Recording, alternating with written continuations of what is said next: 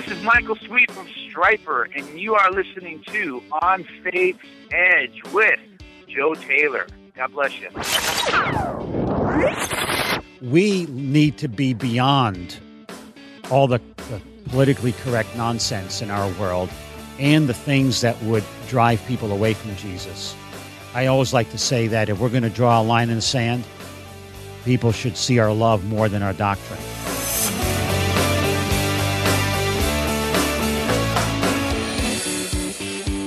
Today's show, author Joe Battaglia joins us to talk about his new book, The Politically Incorrect Jesus. This is the 44th episode of On Faith's Edge.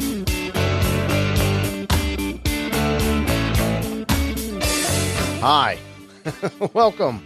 Welcome to On Faith's Edge. My name is Joe Taylor, recovering atheist and your servant in Jesus Christ. This is your place to hear conversations with people of faith in business and entertainment from all walks of life and levels of success. They all have one thing in common. Like Joe Battaglia, they believe in God and they come here to talk about it. Last episode, we spoke with Michael Sweet from Stryper about his new hard rock album with Dokken's George Lynch, Only to Rise. And man, did they deliver. Uh, classic hard rock fans will love Only to Rise. And never one to shy away from controversy, he had a bit to say about Kanye, Kanye West's antics at the Grammys. We also spoke with Zach McGorman and Jesse Freisen from the emerging new rock band Above the Fall. Zach and Jesse are impressive young men, and their newly released EP, Rise and Fall, is absolutely great. I first want to offer up an apology to you guys. Uh, last week, I told you that I would offer a, uh, a graphic description of Jesus' crucifixion. Uh, it's important to understand exactly what Jesus went through when he was on the cross. Uh, to put in perspective that he did it uh, voluntarily and he did it for you and me.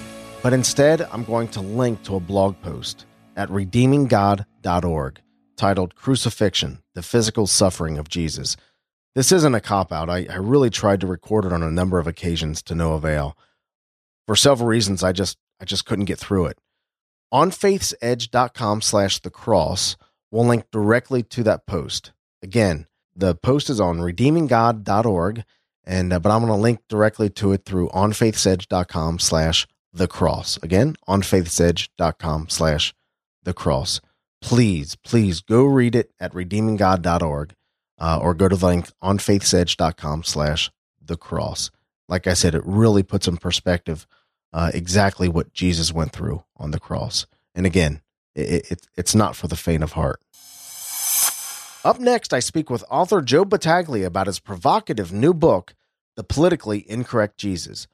Joe is founder and president of Renaissance Communications.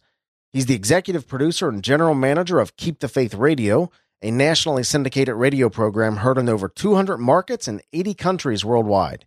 In 1991, Joe penned his first book, A New Suit for Lazarus. Highly active in the Christian music industry, Joe served on the board of the Gospel Music Association for 19 years. He was chairman of the National Christian Radio Association for 14 years, and now he's the author of the highly praised The Politically Incorrect Jesus. Hello, Joe. Welcome to the show. Well, I think it's easy to remember your name. Hi, Joe. From one Joe to another, I appreciate it, man. Thanks for coming out to talk to me. Well, I thank really you do. for having me. I want to jump right into your newest project, mm-hmm. The Politically Incorrect Jesus. Joe, if nothing else, you certainly know how to title a book to sell. tell me about the tell me about the politically incorrect Jesus. Okay, well, uh, as a journalist, that's my training and background. I've been in broadcasting almost 40 years now. Um, I became really concerned a few years ago with the growing uh, intellectual dishonesty, if you will, in the marketplace. That people were assenting to things that they really didn't believe, but because somebody decided to change the language and the lexicon of our marketplace discussions, that they no longer could say what the obvious was. And so it was um, becoming uh, something that I found very distasteful that you were no longer expected to say the truth or to state what the obvious was because it would offend somebody for some reason, or someone who just didn't like it said, well, this is an intolerant kind of person. Mm. So you could no longer say what is true or state the obvious because it was no longer acceptable. Well, what good does that do? And as a journalist, you're not called to make that differentiation. You're supposed to state what is. Let me give you a, a, classic story from my past. My last name is Battaglia. I think most people understand that as Italian. I'm a first generation. Also, it's not Opataglia. It's not Obataglia, no. uh, at least it, when they came from Italy, they never shortened the name, and so um, I'm a first generation. Both my parents were born there, and so um, we lived in a um, um with my grandparents in, in our home, and so we were a very nuclear Italian family. And my dad used to love to watch The Untouchables with Oh. Robert Stack as Eliot Ness and all that. Yeah.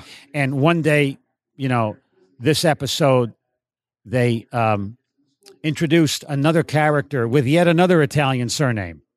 And when he was really mad at something, he would speak in Italian, you know, Mhm. as most were prone to do. And he Right. would say, you know, basically, uh, perché, perché tutti sono italiani, meaning, why are all these people Italian? To which I replied to him, Dad, probably because they were. we no longer can say what was Right. or what is for fear of offending somebody. Well, who changed those signposts? Right. As we used to say in Jersey, who died and left them in charge? and so um, um, it, it, it just became so laughable, but so tragic that we now opt for intellectual dishonesty. I call it intellectual suicide Right. Right. this whole politically correct nonsense. Um, and it's so damaging uh, to what truth is that I decided to write about it. You know, the whole idea of tolerance in and of itself is kind of a scam, you know?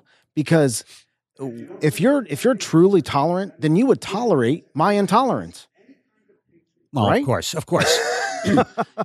you know, it's just it just replaces uh, one ideology for another. That's all it is. It's not Right. really tolerance, because we know that those who control the uh, the politically correct landscape are only tolerant of the things that they're tolerant about. I mean, it is such a word game. And again, I just go back to say it's just absurd. It's just intellectually not honest. Uh, and so, why not call it for what it is? So what are the most uh I guess I would I would ask egregious offenses of of politically incorrect and how do you and how does that dovetail into how Jesus would be politically incorrect? Yeah. Well, let's talk about a couple situations. All right. Because Jesus was beyond everything. He came to redeem culture, not condemn it. Our job is to redeem individuals through our Christ following process and not condemn people. When he approached the woman at the well, it was totally politically incorrect for him to even talk to a Samaritan woman. We know that, right, from Right. scripture. and yet he stepped outside of that because he was outside of that. He could always step outside of mm-hmm. everything because he was the Logos, the embodiment of truth. He was the I am. So he put himself in a situation that was beyond anything of politics or polemics because of who he is. We are his representatives. We should be above that as well Right. in our dealings. We should be beyond beyond that. Amen, Joe. I have a line in the book where I say if you raise the flag higher than the cross, you have a problem. Yep. And the and and the explicit message to that is we are on slippery slope when we think that we can bring people to Jesus other than through the cross and other than through a representation of who he was, meaning his character, his compassion. When he approached the woman caught in adultery, he went beyond the politics. And he went beyond the politically correct thing of saying, well, you know, this is the uh, the acceptable uh, current thing. We stone her. He offered her something that the politically correct people never even thought of: forgiveness right. Again he's beyond it we need to be beyond all the, the politically correct nonsense in our world and the things that would drive people away from Jesus. I always like to say that if we're going to draw a line in the sand, people should see our love more than our doctrine. And so that's what they need. And my good friend Steve Brown has a line that says that righteousness without tears is arrogance. I think um, far too many people have seen our righteousness and too few of our tears. Amen.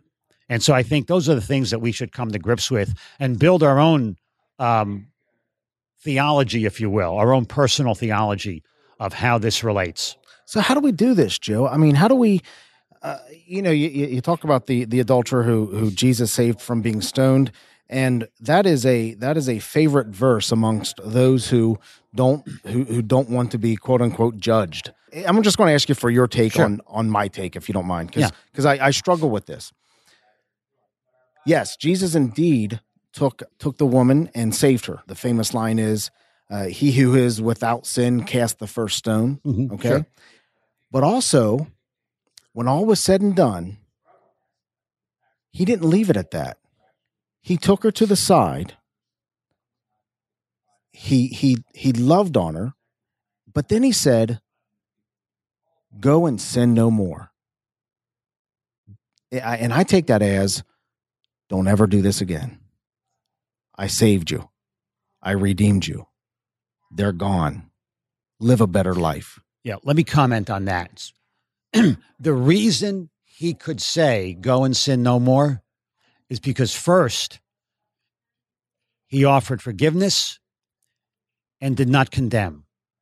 Like I said, Jesus came to redeem the world, not condemn it. And let me tell you the difference between condemnation and conviction. Condemnation leaves no room for love. Conviction leaves room for love. And that is the distinction between all this. That's why, as Christians, if we step into the role of the condemner because we dislike or disapprove of the person's behavior, it leaves no room for forgiveness. And that's why the world cannot understand the love of Jesus because it has not understood the forgiveness of Jesus. That's what we need to bring to the table when we draw those lines in the sand. All right? They've not seen our they've seen too few of our tears, too much of our righteousness. Mm-hmm. It's not about someone being righteous. It's about someone being forgiven. Amen. And God's grace allows that to happen if we would just understand that's our role as Christ followers to be representatives of that kind of thinking and allow the, the world to see that. But if they see a culture war and that they see mad people arguing and seething ideologues, you know, uh, rather than saints who wash feet, that would change too, a lot of people. Absolutely. So that's what I say to those who say, well, judge not. I say, well, the problem is if you judge not and, and don't allow a person the opportunity to change the destructive behavior, that is not love, that's condemnation. Right. You are becoming as condemning as you say we are because you think that just by allowing somebody to go continue in, in destructive behavior is the loving thing to do. Now, does that make sense? And then people sit and think, well, gee, that doesn't make sense. Would you allow your child to engage in destructive behavior and call that love? I mean, what idiot thought that up? Amen.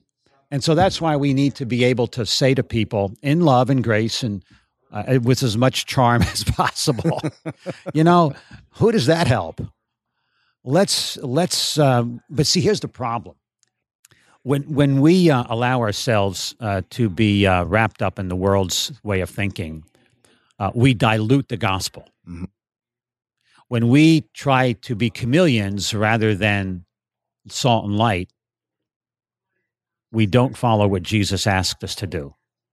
And so uh, we need to uh, just state what we believe, lead people to the cross, allow for forgiveness to enter the conversation which sometimes we never talk about because it's easier to point the finger for many people than it is to wash the foot. Amen. And so Amen. uh, we need to reach, recharge our thinking and and um, and and learn from the the one who calls us to be his representatives here on earth. And then a lot of things would change. The book is The Politically Incorrect Jesus by the one and only Joe Battaglia. Joe, I, I'd like to I'd like to ask you a little bit about your faith. Can we Sure. Can we spend a little bit of time there? How did you come to believe in Jesus Christ? Okay. Uh, well, simple enough. Um, I was, uh, you know, raised religiously in, uh, you know, a strong Catholic home. I never had any problem with faith, never any problem with my family. Had a great time, tremendous family. Always did well in school. Um, went to college, went to Boston University, Mhm. majored in journalism. I was going to be the next Pulitzer Prize winner for whomever. and um, and into that context, in my sophomore year, I met someone from Campus Crusade for Christ who said to me, um, "Hey, I'd, I'd love to share this little booklet with you, the Four Spiritual Laws," and came to the fourth law, you know, that you have to ask Jesus into your life, right? Mm-hmm. And I said, Well, gee, I already think Jesus is there. Um, he said, Well, have you ever asked him in your life? I said, Well, I don't really remember asking him. Um, but do you think my life could be any better than it already is? I had a great life. I know what I'm doing. Never did dope. This was 1970. You know, uh, don't kick cats. You know, treat dogs nicely. Um, you know, love my parents.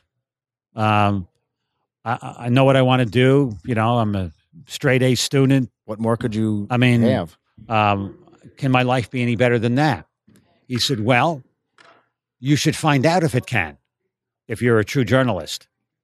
Wow. And I said, You're right, I should. And what do I do? He says, Well, I pray this prayer first and mean it. So I said, My father said when I got to college, don't sign anything, don't give anybody any money. I don't have to sign anything or give you any money, right? Because I'm not doing it then. You're not fooling this Jersey boy. so he, he laughed and said no. Um, and I began hanging out with the believers, and there weren't that many on the campus of Boston Yeah, University in 1970. And I began to see the disparity between what I considered my life to be so good and, and those who are real believers. And um, I made a commitment the following year um, to follow Christ. And uh, then my life began to change. Since since that time, Joe, have you ever had a time where you you questioned your faith or even maybe the belief in belief in God? I, I you know, I, I can't honestly say that I had a time where I didn't believe in God or questioned my faith. And this is this is my story, right? Sure, sure. To me, it was the most logical thing to do to transfer uh, uh, my my my shallow faith or no faith to faith, because I never, you know, had uh, any reason not to believe that God loved me hmm maybe because I was so loved by my parents. Right. And I find that to be an important factor in so many people's lives. And um, and I had, you know, achieved all the things I needed to achieve and felt I knew what I was doing. Uh, and so uh, and I've seen God work in my life over these past 40 years in amazing ways. And even though I have challenges like everybody, um, I, I have a chapter in my book about the freedom in limitation. Um, my wife has MS. Mhm. And although she's very healthy, she is right now still in a wheelchair. And, and as we work to get her beyond that at some point, um, that's what we're working toward. And it's terribly frustrating, as you might imagine, of course. And yet, um, someone said to me, Why don't you write about what you feel? And I wrote down, and it's a chapter in my book about the freedom and limitation, uh, about how um, the world tells us to amass things. Jesus says to divest of the things that keep us from Him. And uh, I use the uh, the uh, word picture of gravity in simple physics is uh, the more mass, the more gravity. That's what keeps us planted on Earth. Right. It's mass. So the more we amass, the more we are pulled. And that's why Jesus said, you need a savior to, in a sense, help you um, go get free from the things that are holding you down and to divest yourselves of the things that keep you. And so my wife's MS has proven, in one sense, to limit me in the things I can do and the things I can own and acquire and go to and, and all the things that are distractions. So that uh, illness has prevented me from amassing the things that might keep me away from Christ. And maybe he said, You know, I think we're going to introduce into your life this challenge so that you can become more like me. Wow. What a perspective, Joe. F- finally, as we wrap up, what would you say to that person that is right on faith's edge, Joe, about to make that choice to believe? Mm-hmm. Can I stop for a second, man? Yeah. Uh, I'm really touched by this story of your wife, brother. As I'm as I'm as I'm watching you tell the story, the the love that you have for this woman is is is evident, and and for you to take the perspective of of God introduced this into your life to divest you of those things that would pull you away from Him. I think I said that right. Uh, is a is a is a lesson in the joy that God brings and the love that He has for us. Mm, amen. And the love that He has for you flowing through to your wife. Thank you for that story, brother. Well, thank you, Joe. I mean, I'm sorry, I didn't. I don't normally. well, you know what? Um, I, I bet there are many, many people listening to this right now who are going through a similar situation and are asking themselves, "Boy, is this worth it? Is God mad at me? Is there a God?" You know, all these are legitimate questions to ask simply because they are on our heart. It does not show lack of faith, it shows honest faith. And that's the faith of a mustard seed. When it's planted in a fertile seed bed of where God can water it and nurture it and make it grow. And so I'd just like to encourage everybody that um, uh, the, the opportunity to trust God is the only out we have that the world can offer. And the only thing the world can offer is emptiness, and Jesus offers us fullness. So we can make a decision. Do we want to be full or do we want to be empty? And, you know, I'd rather be full. I, I think everybody that, you know, goes through these situations, and I'm sure there are far worse situations than mine. If you're on the edge of faith, this may be the thing that helps you toward faith because faith is the only logical thing to give you that hope and that encouragement and that strength to get past it.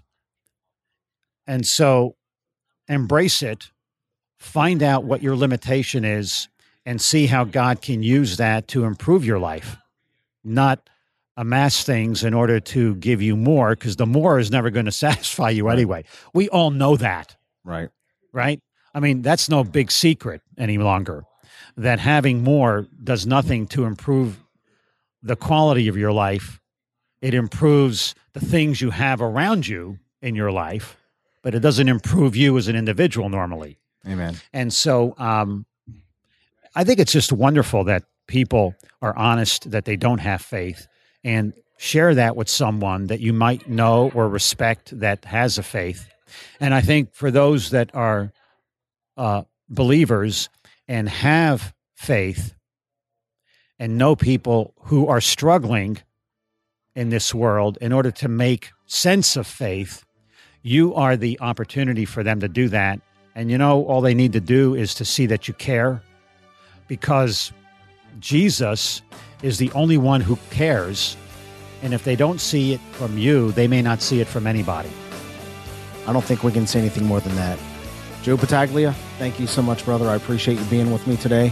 God bless you, my friend. Hey, Joe, very nice to be here. And really, in, in closing, uh, I have even uh, eight Bible studies that I wrote that you can download from the website, thepoliticallyincorrectjesus.com. Mm-hmm. They're free. Um, you might consider if this has meant anything to you and you want to continue this conversation in a home group or cell group or just for yourself and, and uh, use it as a working manual, if you will, for understanding how Jesus can be more in your life, uh, you might want to go do that. And I would love to to know that God's using those things because it's free and um, and go for it. So the book is The Politically Incorrect Jesus. The author is Joe Battaglia. And the website again is thepoliticallyincorrectjesus.com. Thanks, God Joe. bless you, brother. The Politically Incorrect Jesus can be found at Amazon.com and bookstores everywhere. If you want to support the show, please feel free to use the Amazon link in today's show notes at onfaithsedge.com slash 44. Again, that's onfaithsedge.com slash 44. You can find out more about Joe and the politically incorrect Jesus at the politically incorrect Jesus.com. Again, that's the politically incorrect Jesus.com. That'll wrap up today's show. Thank you again to Joe Battaglia for joining us, and thank you for listening today. I really appreciate you being here. You mean a lot to me, and you mean a lot to the show. I love you guys. Remember, God is real, and eternity is now. Let's go out and live like it. God bless. Thank you for listening to On Faith's Edge. You can subscribe to the show via iTunes, Stitcher Internet Radio, or your favorite podcast app on Android, Apple, or Windows devices. To reach out to Joe or leave comments about the show, visit onfaithsedge.com. You're important to us, and we would love to hear from you.